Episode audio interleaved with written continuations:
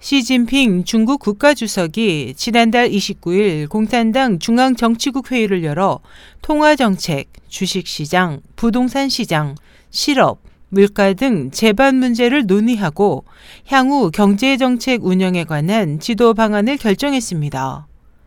시 주석은 현재 중국 경제는 하락 압력이 여전히 강하고 일부 기업들은 생산과 경영이 어려운 데다 시장 리스크도 증가하고 있기 때문에 장기전을 치를 준비를 해야 한다고 강조해 산적한 중국 경제와 관련된 문제가 다시 부각됐습니다. 이번 회의에서 중국 공산당 지도부는 적극적인 재정 정책과 온건한 통화 정책을 실시하겠다고 논의했습니다. 지난해 12월 개최한 중앙경제공작회의에서 제기된 적극적인 재정정책 강화, 유연하고 비교적 온건한 통화정책 실시와 비교해 강화와 유연하고 비교적이라는 표현이 사라져 향후 금융정책과 재정정책이 다소 긴축 방향으로 나갈 것으로 보입니다.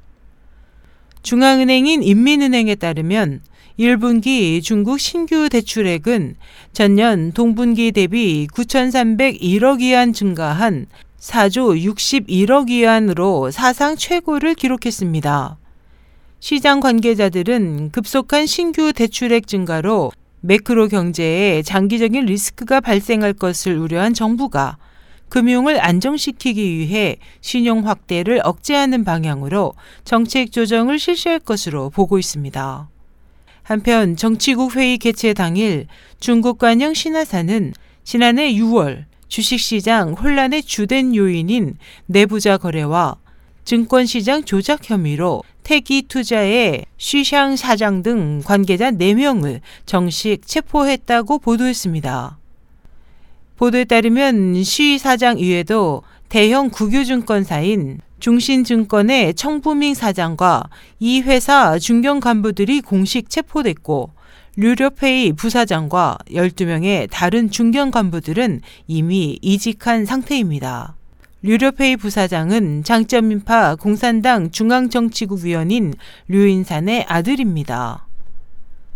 여러 보도에 따르면 지난해 6월부터 올해 초까지 계속된 주식시장 혼란은 공산당 내 장점민 파벌이 시진핑 파벌을 반대해 일어난 경제 구테타로 지목될 만큼 주식시장 혼란에 장점인 파벌인 류인산 일가가 깊게 관여하고 있습니다.